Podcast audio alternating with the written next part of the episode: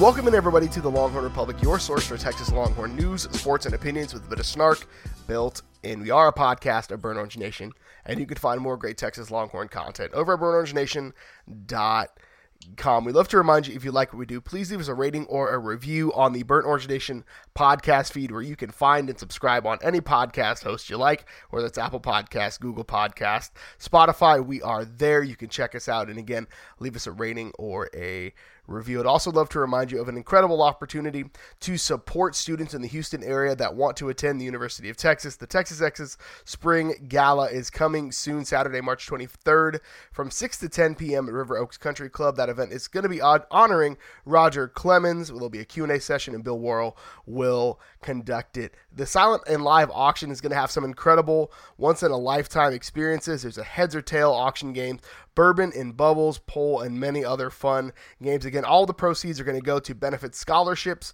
for Houston area students to attend the University of Texas. You can find more about that and purchase your tickets at texas exes dot com. Well, my name is Gerald Goodridge. I'm your host this week, like I am every week, and I'm joined by one of the most ludicrous hosts in podcast history, Kyle Carpenter. Kyle, how are you?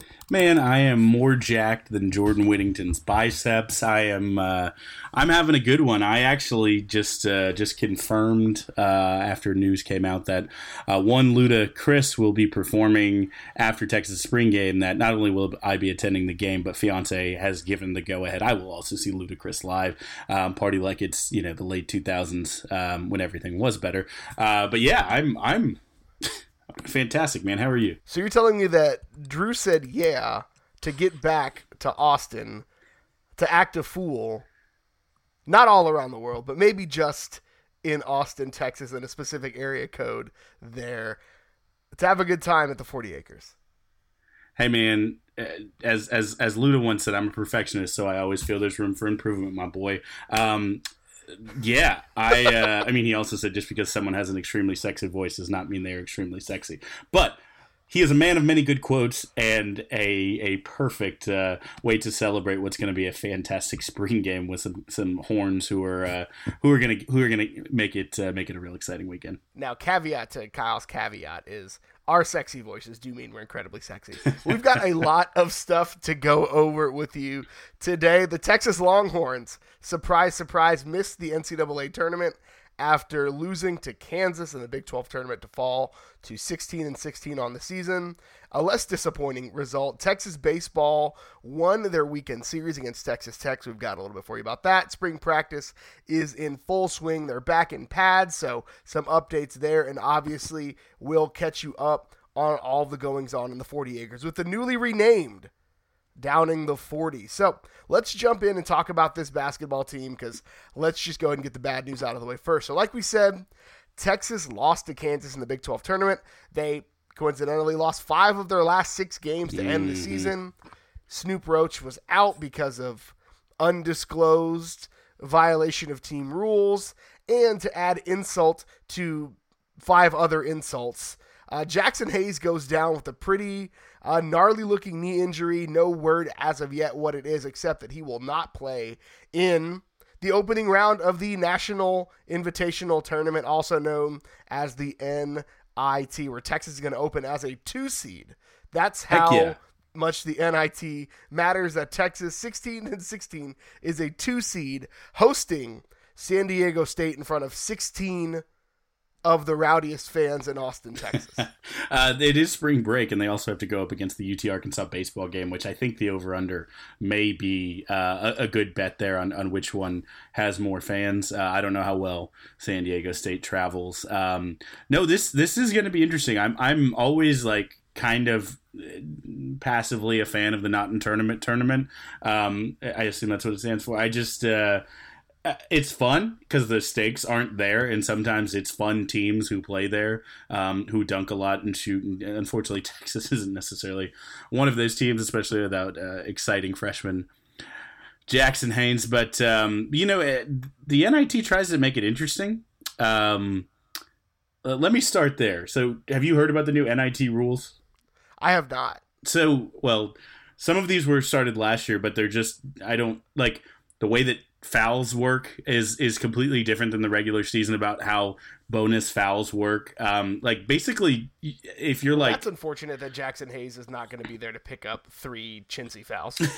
No, I think it's actually better um, because the way they work, there's no more one and ones. You just go straight into the double bonus. It's interesting, but anyways, the the biggest one for me actually is they're they're moving the three point line back by a foot and eight inches, the same distance that they use for FIBA uh, for international competition, which is good for any of our future Olympians. Um, shout out to Doge Balbé, um, who couldn't make a three-pointer from any distance. Uh, I thought you were going to say N B A Europe is what I thought. Or not N B A Europe, but just Euro League. Right, right. Uh, twenty-two feet. one point seven five inches, which um, this is this is actually a telling stat, and, and I'm going deep because uh, you know I'm ready for the N I T. Um, Texas was hot and cold from the three-point line, uh, but they are playing one of the best three-point shooting teams in the country. They were number three, the uh, the the San Diego State. Um, we'll wait for the mascot for trivia. Um, the uh, the San Diego State team, uh, they were number three at forty-one point five. Percent. So um, that's interesting. That could either work out really well for us, or they could still be good from that distance and we aren't, and it could be bad, and this could be a very sad end to a sad season. Uh, but also they have the rule where the shot clock doesn't reset to a full thirty after an offensive rebound. So if we do get an Osakowski rebound and try to kick out and run a set, like there's probably going to be one of those Texas football, you know, delay of games after a uh, after a touchdown that are so infuriating because people don't realize the new rules. So there's a lot of lunacy to watch, if if for nothing else, um, to make sure you tune in for this one. This sounds like bizarro world basketball. Like, yeah, what like what is what is happening? They're just changing the rules. Yes. In the postseason, they widened the free throw lane so it meets like FIBA standard. Like, I. I I don't understand, unless they're trying to really, you know, bring in the uh, the Romanian markets, et cetera, um, to get to get that college, you know, forget the March Madness. This is this is Europe's postseason basketball. Now, maybe if they bring like if next year, if there's a couple of Greek colleges, then I'm all for it. Like, give me the University of Greece and the University of, I don't know, any other random European country, and I'm great for it. Like, let's do that. Uh, let's go international. Bucharest go taking the, the, on uh, Helsinki. The I I T, the International Invitational Tournament. Let's do that. I love it. I love it. Um, I'm going to give you a little trivia because our mascot is actually entertaining. Do you know the San Diego State mascot? The Jackrabbits. That's right. I thought you might get that one. I just love it. It's a great nickname for both their football and basketball team.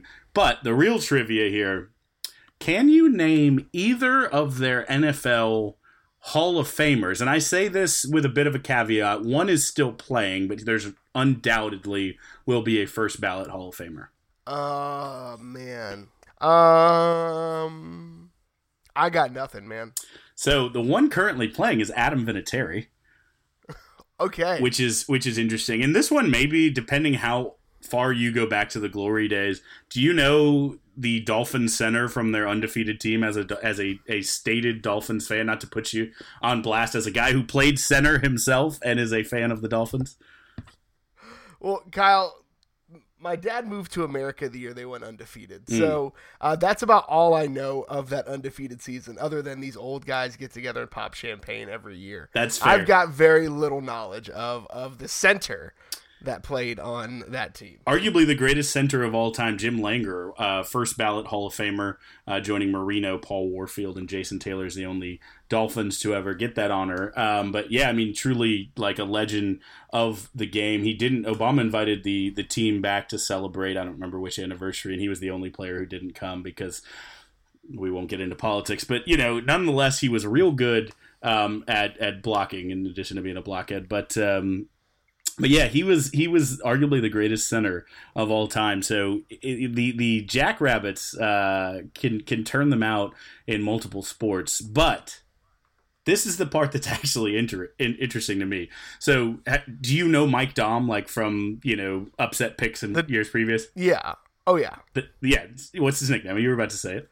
The Dominator. Oh, fantastic! Fantastically named Mike Dom. So I realized, like, he played a lot and scored a lot for a lot of years. I did not, until I was reading over his Wikipedia page and then subsequent Wikipedia pages, realize that he is ninth all-time in N C double A points. Um, yeah, he's top ten, and he's only twenty-four points away from the seventh spot. So he can have a bad game against the Horns and end up the seventh all-time scorer in, in college basketball history. I'm going to be honest with you. I forgot he was still playing. Like, he's one of those guys that feels like they've been playing since nineteen ninety-four. Oh, and, and, and he may have, because I don't know that anyone watched the, the Jackrabbits before a couple of years ago when they, they started getting really good, like I think four or five years ago. So he could have been on the team in the nineties. Um, but they've been they've been like the trendy, you know, it gets a lot of people in those brackets the first week because, you know, five five over or twelve over five is like the upset pick. Uh, just a little help for all of you filling out your brackets. Um, but they. They were disappointing, and they lost to Maryland in twenty sixteen, seventy-four seventy-nine, and then almost uh, had Ohio State early in that game, seventy-three eighty-one last year. So they, they're actually like a respectable program in recent vintage. So, like, we joke, but, I mean, they have a guy who passed Danny Manning, Big O, Elvin Hayes, J J Redick, Larry Bird, Psycho T, and your boy Hersey Hawkins all in the same season for, for points. So I mean, like, you don't want to you don't want to mess with this team. There's also a caveat there that the Larry Birds and the Elvin Hayes, Big O would probably not have played multiple years in today's N C double A. Just gonna put that out there as well. That's fair. But no, I, I mean, this is a winnable game for Texas, and Snoop Roach will be back. Jackson Hayes, obviously a big miss. Um, it may guarantee he gets another year in Burnt Orange. We'll mm-hmm. see. Uh, but I think the I just can't imagine how embarrassed we're gonna be a week from now if Texas loses this game. Like, do we even talk about it? Like, can can they fire Shaka Smart quick enough if Texas loses in the opening round uh, to these to the South Dakota State Jackrabbits? Uh, no, I mean, th- there there's not a hair's chance that we talk about this game uh, if they lose. That's that's as bad as it gets, guys. Don't don't turn this podcast off. It'll get better. Um, it, and in fact, it's going to get a lot better because though this year's team is not great, I. Gerald said, how are we going to talk? Uh, how many ways do we have to say we're disappointed in, in this basketball team? And, I, and I'm taking an entirely different direction. I wanted to give you a little history of Texas in Europe's most important collegiate basketball postseason tournament. Um, so, you know, the, the, the play-in games now have expanded the field to sixty-eight that make the, the big dance. Um, so ultimately this, this is the quest to be the sixty-ninth best team in the country. Nice. Um, this is their first appearance since nineteen eighty-six. Um, but a couple years before that, Texas won the dang thing in nineteen seventy-eight, Texas' only major national basketball championship. And before you laugh, it was actually kind of a bigger deal back then. The, the, the, March Madness, the big dance, was only thirty-two teams. So, you know, you could basically take anyone who's a five seed or lower um, and, and and drop them, you know, drop them out, especially because you couldn't have more than two teams from a conference back then. So Texas was actually really good in seventy-eight. Like, there's people, if you get deep enough on message boards, who will make the argument that had they made the actual tournament, that they may have had a pretty good chance to win that tournament as well. They were twenty-two and five in regular season, seventy and two in the old Southwest Conference. Um, that was their first year in the drum, in fact, and they went undefeated at home, um, which is awesome. Uh, as we prepare- Texas's forty-year-old basketball arena. That's right. That's I mean, we're talking glory days here. Um, But yeah, they uh, they lost in the in the tournament after they beating them twice in the regular season, ninety-two to ninety to U of H. That's just preceding Faisal Majama, so a really good basketball program at the time. Um, and because they were the third Southwest Conference team at that point, even though they were a top twenty team, they didn't make the the tournament. So they go to the N I T, um, and they have a backcourt of Johnny Moore. If any of you have ever been, you know, to a Spurs game, he's the jersey uh, between Gervin and, and David Robinson, um, hanging in the rafters, retired as their all-time assist leader. Uh, and they had a uh, a shooter named Jimmy Kravax who just, uh, you know, they each averaged eighteen points before the three-point line and could shoot it from deep. Um, and, and basically, let me just admit, this whole thing was an excuse for me to talk about Abe Lemons because we don't talk enough about Abe Lemons on, on, on this podcast or as a collective Longhorn fan base. So just, just go with me here, guys. So seventy-eight, that the coach, Coach Lemons, um, one famous story of him was, was when he, uh, when he was in the hotel in, in the, during the N I T tournament and went downstairs to have, uh, have breakfast and, uh, and looked at the, the menu and saw five dollar eggs, um, And uh, which is a steal nowadays, by right? the way. Seriously, I mean, it's uh, we are millennials. I think technically, we we will gladly spend seventeen dollars on avocado toast. Um, but but back then, different era. Uh, and he, he asked the waiter, and you know, the waiter said, "Is there a problem?" It's a pretty nice hotel. Uh, and he he said, "No, no, just five dollars an egg. I want to meet this chicken." You know, just a good sense of humor, but. Apparently his program was not great. Like, he graduated like three players in fifteen years, just not had some some some issues. And so young DeLoss Dodds, the, the new newly hired athletic director, made it one of his first big plays to fire the wildly popular with the fans uh, Abe Lemons, um, and, and and even though he had like a winning record, um, had, had done some good things, and like I said, was very popular. And and like I said, this is why you have to appreciate Uh, Lemon. So, so he was, he was quoting, uh, quoted as saying, um, he, he wanted a glass bottomed car so that he could see Dodds' face as he ran him over. Um, and then added with what, what I think is probably my favorite line of anything related to, I don't know, just anything, Texas in general. Um, he said, "I hope they notice the mistletoe tied to my coattails as I leave town." I have been a professional speaker for majority of my adult life, and I've never been that eloquent.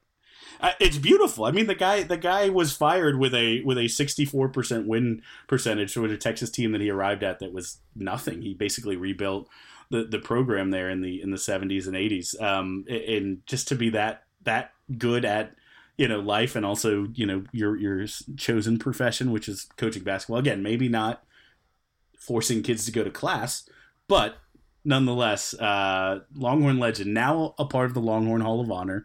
Uh, they did rectify that, Coach Abe Lemons. I mean, at this point, I'd take some guy skipping class if Texas can catch a couple of W's on on the hardwood. Uh, but speaking of catching W's, let's just let's just move on. We we've talked a lot about a uh, a basketball team that I texted you and said I don't know how many more ways to say I'm disappointed. Uh, it wasn't that simple. I got real frustrated. But baseball, the baseball team welcomed in the Texas Tech Red Raiders. We're not rivals. Clap, clap, clap, clap, clap, and defeated them in the weekend series two to one. So Friday night, a four three win. Cam Fields coming in with a pretty impressive save. Oh yeah. Uh, Saturday, not as successful. Uh, Blair Henley pitched what I would probably call a gem uh, until that eighth inning. And then Sunday, late game heroics. They came back from a three-run deficit and managed to win four to three. Texas is now a top ten team unanimously. Number nine in the D one baseball rankings. Number four, cracking the top five. That's too high. I, that's a bridge too far. I mean, they're very good, but come on, guys. If they would have, you know, given Stanford a little bit more run for their money. But I'm definitely, they're a top ten team, and they, they still have, they can still get better, which is exciting. Yeah. And I think the, again, outside, really Friday and Sunday, Saturday, I mean, Tech got a really good performance from their pitcher, but Friday and Saturday, the, the bats and the pitching lined up again, mm-hmm. where they didn't really against Stanford. Um, cause like, again, Texas benefited from a couple unearned runs on Friday, but they had to put runners in spots in order to capitalize on those unearned runs. And then Sunday, uh, I mean, the pitching is really the story oh, yeah. Sunday, because uh, Colby Kubicek came in and is like, hey, um, I know you may not have been here very long, but we just gave up a two-run home run, and we need you to close this thing out. And he goes three up, three down to win the game for Texas. So, like, that's clutch. I mean, Texas pitchers are leading the Big twelve in strikeouts. They're also leading the Big twelve in walks and wild pitches, which shows you that they have young arms. I mean, when you have that many young kids getting the ball, they're going to shine so bright, but they're also going to have a learning curve. So that's why I say I feel like they can get better. The guy I don't think people are talking about enough is Cam Fields, who's come in in, in eight games and just blown people away. He's pitched twelve innings, has a point five A whip, which is like Pedro Martinez numbers. Again, twelve innings, but still. Pedro Martinez in the glory years numbers there with a one point four six E R A, a couple of long three-inning saves. Uh, one win on the season, has just been fantastic. Cole, uh, Cole Quintanilla has also been fantastic uh, this year in, in relief. I mean, they have top of the rotation guys. They have back of the rotation guys. They have long relievers. They have situational relievers. I mean, the bullpen makes this team exciting. You, you know who else led the league, Kyle, in wild pitches and strikeouts? American hero Ricky Vaughn. Wild thing. No, I just want to make a Major League reference. Side note, Major League Best Baseball movie, don't at me. Uh, the I mean, the pitching, it we had questions. Have those questions been answered? Like, that was the preseason talk. Like, the pitchers are young but talented. Have they answered those questions? Are those, que- are those questions still there? You know, I, I'm not willing to sit here and say that, you know, everything is fine. But, I, I mean... Did anyone think Ty Madden was gonna was gonna be this good? Did anyone think that Cam Fields would take the step that he did, um, or Cole Quintanilla would touch ninety-eight miles an hour and just, you know, absolutely decimate people? I mean, the guy's averaging like two strikeouts an inning. Um, it, it, it's tough. I mean, did Bryce Elder look like maybe the best, you know, top of a rotation starter in the Big twelve before the year? No, like. We thought they would be good. We looked at what we knew with Henley, with, uh, you know, Bo Ridgeway, honestly, what we thought he might, you know, uh, project into. It's it's the guys who we didn't know what to expect from who are the ones who are knocking our socks off. And so, like I said, that's got me that's got me excited. Yeah. And I mean, a guy that we knew would be good, but we didn't know he'd be this good. Another guy is Mason Hibbler, sure, who was named the Big twelve Player of the Week. I mean, shortstop was, was a question yeah. heading into the year. Yeah. And Hibbler's come in and performed admir- admirably. Uh, I think that's that is a, you know, that's getting lost in the talk of the young pitchers, is that Texas heading into the season was kind of in flux after a freak scooter accident right. cost them uh, a major piece of their infield. And, and Hibbler's come in and, again, is is being recognized on a conference level for his performance, but the the talk isn't necessarily as much Hibbler as I think it should be. Well, I mean, I think Bryce Reagan has been a has been an asset to this team, and he, he's done well. But he he he has been a liability at that shortstop position for for the level. If you're going to be a top ten team, I think sliding Hibbler over there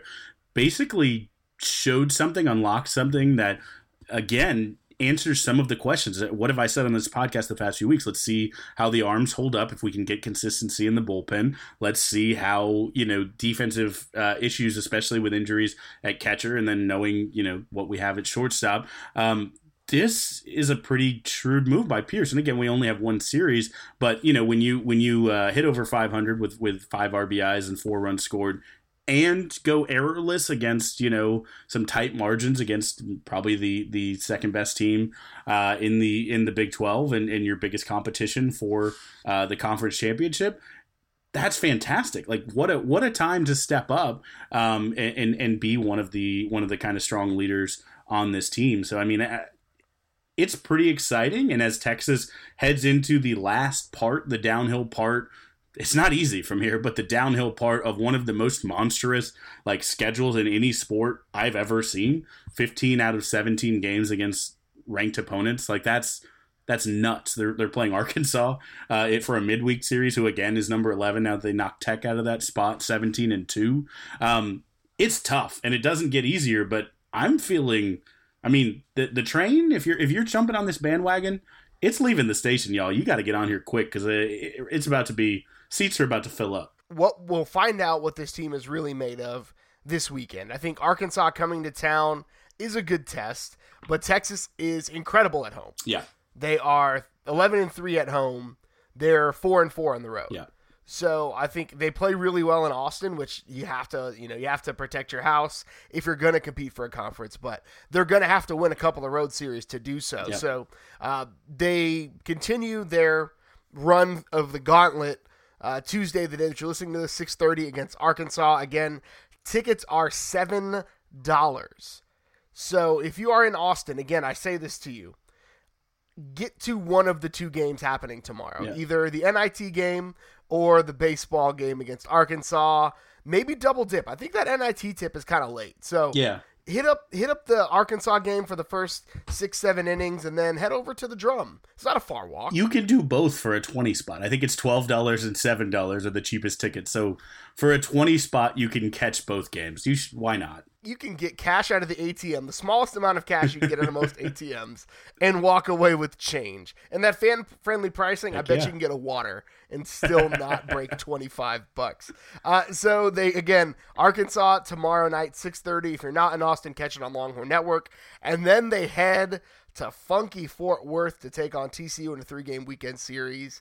And those will be on Fox Sports, Southwest Plus, whatever the heck that is. Yeah, and, and just because this is personally on brand for me, I don't want to look over the midweek game last week because Texas did my favorite thing in, in you know, baseball slash softball sports that have bats. Um, they run rule Texas Southern, who I went to the Texas Southern game Uh, that was here at the at the minor league stadium in Sugar Land last year in Houston, um, and it was actually a closer game um, than I expected, uh, but they beat them seventeen to three and I think six innings. So um, you know, good stuff. Texas Texas rolling. So it wouldn't be a Longhorn Public podcast without us talking about football that doesn't actually matter, but matters to us deep down in our hearts. So spring practice, the guys are in pads.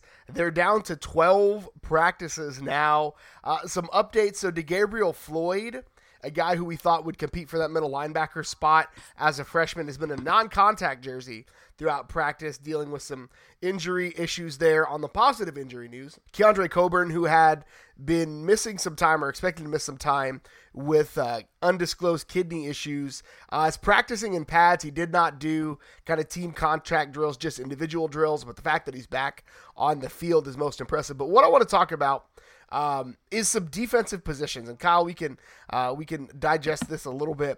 So uh, the defensive ends that are working at number one, Roach and Graham. Yep. Taquan Graham and Roach, and then uh, McCullough is starting at Rover. Tom Herman said he looks pretty natural at Rover, which is honestly something I didn't expect to hear out of Tom Herman, but I think Jeff the Shark is doing the most with the injuries that are at that outside position. Uh, and then uh, you've got B J Foster starting at nickel. These are the ones. So B J Foster at nickel, Kobe Boyce and Anthony Cook starting with the ones, with uh, Dele Adeoye starting at middle linebacker. Mm. So a youth movement yeah. on defense. Other than other than Roach, yeah. those are some young bucks. Yeah, and, and I want to talk about the young bucks, but one thing we haven't talked about in the offseason is just how big Roach had the potential. He he explored his options to go pro. I'm glad he's coming back. I could see him having the Chuck Omenahu, I came back for my senior year and it was validated, just having a monster year. I'm I don't know why kind of secretly I think he is going to be the key that unlocks this defense next year, because there's so much youth around all over. Having a guy who's literally the heart of, of that defense, everyone loves him. Um, there's a reason, you know, the Tracy is a thing. Um, you know, he's he's just like, he has the talent to put up a monster year, and a guy that Orlando, you know, exactly like he likes, can play in five different positions throughout the course uh, of a season or a game. Um, and and so I think, yes, absolutely young bucks, but I just wanted to, because we haven't talked about him so much so far. We got time. And yeah, we have time. And I think Malcolm Roach is one of those guys who both is a vocal emotional leader and a emotional cornerstone. Mm. Like, he seems like the guy that can set the temperature. There's an interview with him uh, after the Sugar Bowl about, you know, just uh, playing in New Orleans, and he had some really poignant things to say. Um, he's from Baton Rouge. He, you know, lived through Katrina and all that. So it's just, he seems like a guy that can be a leader on that defense, mm-hmm. where Caden Stearns is not going to be your vocal leader. Uh, Brandon Jones may have a little bit of vocal leadership to him, but he doesn't doesn't seem like that guy. So I think Roach and, and really having two upperclassmen as your as your bookends on that front Uh, is good, especially as you're trying to explore what's going on uh, at the linebacker spot. Yeah, I mean, like you said, that linebacker spot, youth is not a bad thing. Um, read Gerald's fantastic article, actually. It came out last week on, on Burnt Orange Nation about the upside in the linebacker room. It was wildly informative. Um, but, you know, the the uh, the the interesting thing is is these are young guys uh, who, who we're talking about, but when you look at like a, like a Dele, he looks like, you know – a twenty-nine-year-old professional power lifter. Like, he's he's yoked. Um, you look at some of these kids. We talked about Whittington and McCoy just looking like monsters. But you look at some of these kids, um, and I call them kids, you know, who are some of the linebackers, even some of the D-backs. Like, they look like monsters. And and Yancey's still got, got things to say to them. Like, that's that's the scary part, man. Like, I, I just...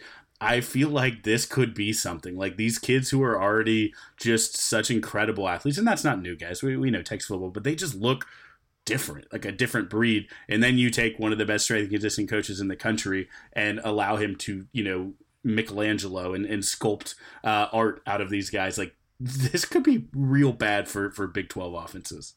The defense is going to be young. Yes. But if this defense can live up to the talent... Yes. They're going to be scary. Like, with with a capital scream mask, like, they're going to be scary. Because you've got... And they're going to be scary for a long yeah. freaking time. Yeah. Because, I mean, you've got Shark, who's a junior. You've got Graham, who's a junior. And you've got Roach, who's a senior. The rest of them... Well, Brandon Jones on the back end. True sophomores and redshirt freshmen. Yeah. Yeah. Like, this... And again, I'm going to come back to this too often. This is a team that lost to Kansas two seasons ago mm-hmm. in American football. Not basketball, football. And they have the defensive makings to be a, I'll just say it, top ten defense Ooh. For several years. With the level of talent that's there. I agree with you on the talent. I That's a hot take if you think that's going to happen this year. I'm hoping, Mike, and we'll talk about this when we get to our preview, but I'm hoping the offense comes out so strong and so fast that the defense isn't forced to carry, you know, the other way around. But I think by the end of the season when Texas rolls in, you know, for their playoff games, that the defense by that point will be, um, and that's not my official prediction, of course, maybe, um, will be will be monstrous once, you know, once these young pups, I, maybe it's because I'm rewatching Game of Thrones and, I, and I'm, I'm right at the part where young Robb Stark is becoming a man. But I just think you give these young pups and even Caden Stearns, the young wolf, um, a chance to, uh, to, to grow into fruition, and they can be nasty as long as they don't get tricked going into any dumb winnings. But um again, I think that's four weeks in a row, so we'll had to get that in there.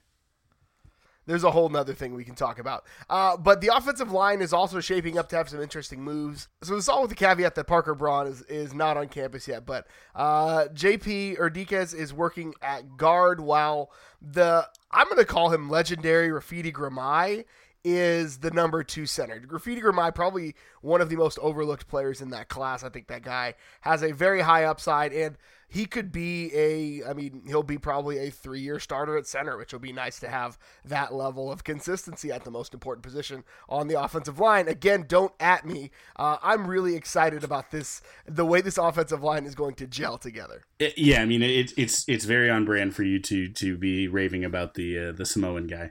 Um, it, you know, but that's fair. I don't think you're wrong either. But no, I, I think you know we can do it. We, once the football season gets closer, when we get in the uh, the, the the dark days of, of, of needing content, we can we can go deep and just do an offensive line podcast and, and maybe size up each of their biceps, et cetera. But no, uh, I I think there's there's as we've said many times, there's some uh, some good things happening in the in the uh, the Hosses department at uh, at Texas.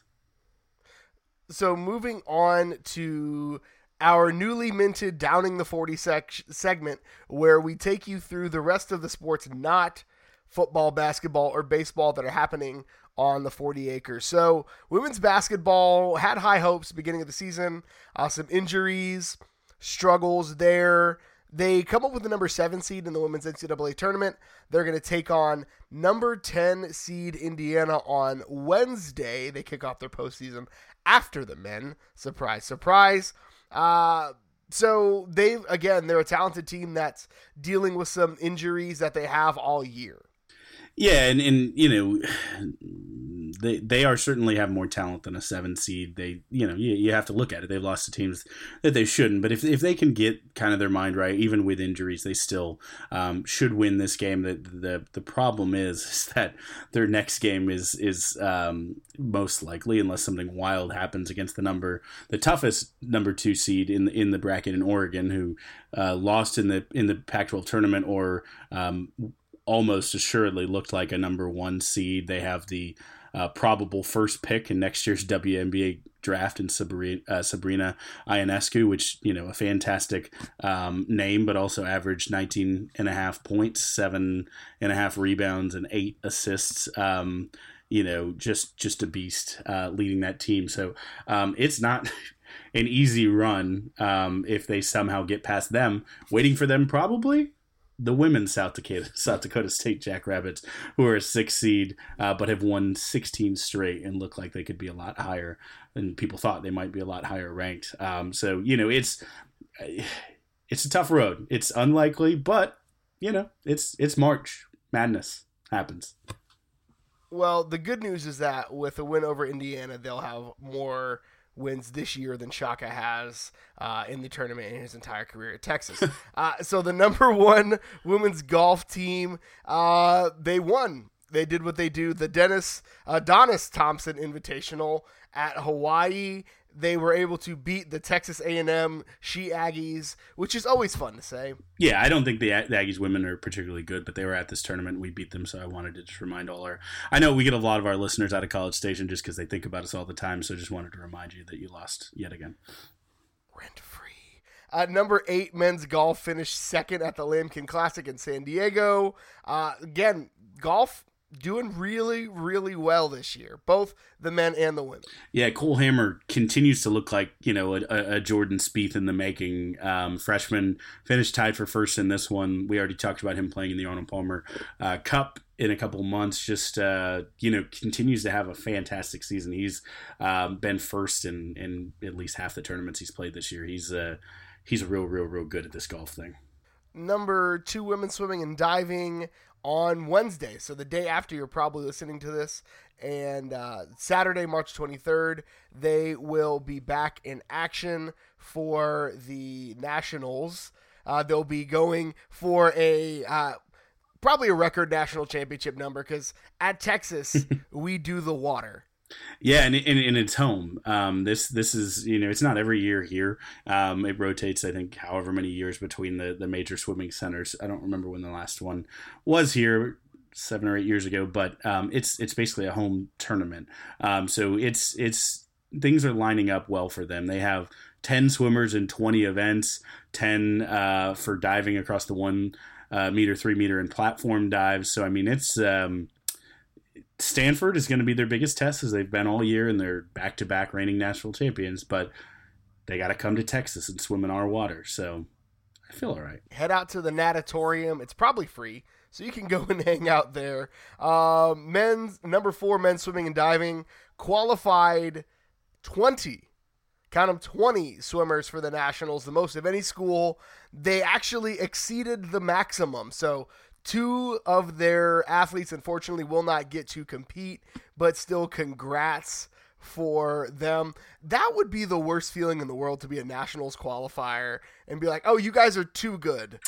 Sit to. Yeah, I, I just imagine, you know, that's a good good problem to have for Coach Eddie Reese, but uh, you, I guess you pick maybe the young guys. You're like, you'll be back next year.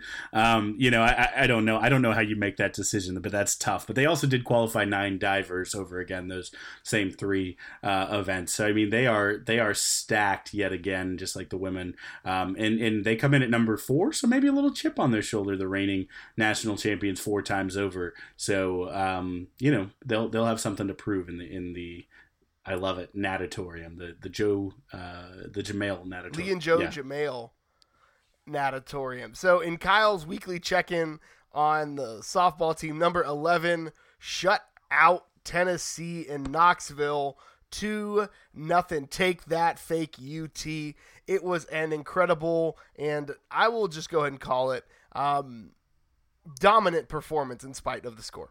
Yeah, I mean, it's uh, when when Shaylin O'Leary is pitching for the Longhorns, and this is the number eleven ranked Longhorns, but they're moving up the charts. But when she's pitching, she opened nine and oh as a freshman, best start for any Longhorn freshman ever, and, and U T's had some fantastic and dominant pitchers. Um, just don't even try. Like, you might as well just just forfeit. You know, like, she can't I won't say can't, but she, it doesn't look like you're going to beat her very often. Another shutout for her. Her E R A is like point three eight or something really, really ridiculous. Also, R P Is came out, and they, because their strength of schedule is so tough, the eighteenth toughest in the nation, they came in at number five in the initial R P I. So they are pretty much a top ten program, no matter how you slice it, in the White Mike era. It's going to be fun, and if the softball team wins a national championship before anybody else, we'll just change formats. We will be a softball-only podcast.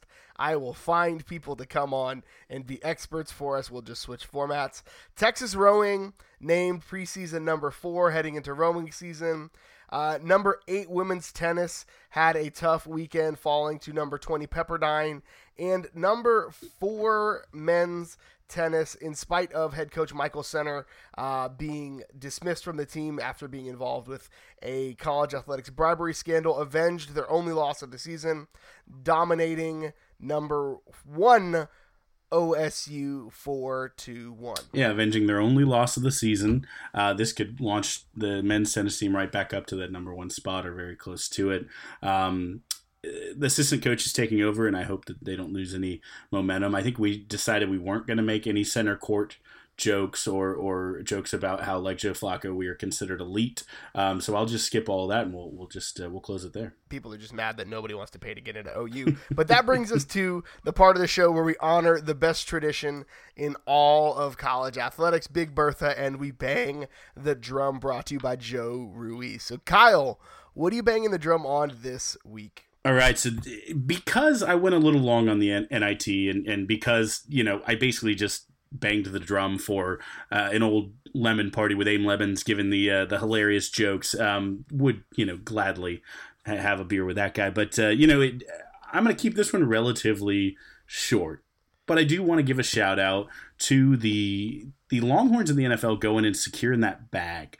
Um, there was a few who who got paid real well. I'm hoping Chris Del Conte kept note of that in case he needs to uh, kick off some of those stadium expansion fundraising phone calls. Uh, you know who, who's got a couple extra million laying around. And one in particular, the one I'm most excited about, is Earl Thomas. Um, and, and there's a few reasons. Obviously, I'm I'm I'm. nominally at least a Ravens fan. Um, I don't watch a ton of the N F L, if I'm going to be completely honest, but if I do, I'm cheering for the Ravens. Um, and they've had some Longhorns. In fact, in that backfield, he will be sharing um, with Deshaun Elliott, who, you know, the Joker, and I don't know what Earl's nickname is, but uh, Earl, which is all you need. Um, We'll be back there and hopefully just wreaking havoc. Obviously, Justin Tucker, the GOAT, um, is also there, um, and the Cowboys didn't get him, which is hilarious. Or the Browns, actually, who were getting everyone this offseason. Um, but dude got paid. I think he got thirty-two million dollars guaranteed and twenty-two million dollars of it like yesterday. So um, he's doing all right. Chris, again, if you hear me, call call Earl. But, I mean, one thing I just wanted to say uh, is, is Gerald and I have waxed poetic about uh, Earl Thomas as one of the potential all-time greats um, at the safety position. Unfortunately, injuries kind of derailed, and, and some disagreements with his coach uh, saw what was, you know, just a really fantastic situation at the beginning of his career in Seattle come to an end. I hope that this means that Earl can restart his career and play another five or six years at a Pro Bowl elite level and, and take the Ravens back to to where they belong, uh, contending uh, for, for Super Bowls and, and a really tough division because, as I said, the Browns are actually kind of good this year, or maybe, or at least interesting, um, and you never know with the Steelers. So it's uh, it's it's Earl will have plenty of opportunity um, to to make a name for himself this year. Uh, I, I'm just excited to secure that bag, horns, and uh, hook 'em. Yeah, I mean, Earl Thomas, you don't have to go too far to, to figure out how we feel about him. So I've got a quick bang the drum, and then I'm going to do a little bit of a longer one. So, about, so quickly, just something that we have to mention and, and is very on brand for us. University of Texas by Fox Sports was named the second most recognizable sports logo in the country, behind the Dallas Cowboys, but ahead of Major League Baseball, the N F L, the N B A, not just the teams in those leagues, but the leagues themselves. But uh, my bang the drum for this week, um, several weeks ago, you heard us talk about Texas signee uh, Darian Brown, who had a At a medical event at school. He had um, a bit of a stroke, and, I, and I've been following his recovery um, on social media, and man, he posted a video today, short and sweet video, thanking everybody for the support. But it's just, it's incredible to see a young man um, who could, he would be on campus right now, participating mm. in spring practice, um, and had one of the most freak things that could possibly happen, happen to him, had to go under medical treatment and is having to relearn basic human functions. Um, and he has a positive attitude about it. I get pissy when there's too much traffic and my coffee's cold.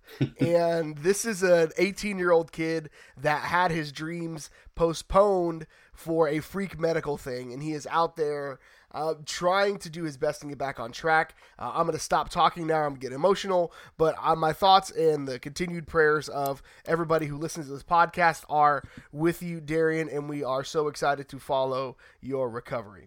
Yeah, man, nothing I can add to that. Just a, just a, a great kid, and, and it's it's weird, kind of the freak accidents and the parallels between, you know, what we had uh, in our basketball program two years ago, I guess now, or into last year, um, and now with the football. You just, these things shouldn't happen to these young kids like that. It's just, it's heartbreaking. But to see to see that positive attitude, you know, like you said, it, it makes you strive to be a better person. So, I mean, everyone continue to support him. He, give him, you know, give him the hook him in the prayers, and, and, um, you know, no, no matter whatever happens from this day on with the rest of that guy's life, um, he, he's forever a Longhorn. And, and, you know, I just fight, keep fighting the good fight, man. Absolutely. But that's all we've got for you this week. Kyle, where can the good folks find you on the internet? Oh, you can find me tweeting at Croots at Kyle Carpenter on the Twitter machine. Just kidding. Hashtag don't tweet at Croots. Um, at Kyle Carpenter. You can follow me on Twitter. I am at G H Goodrich. You can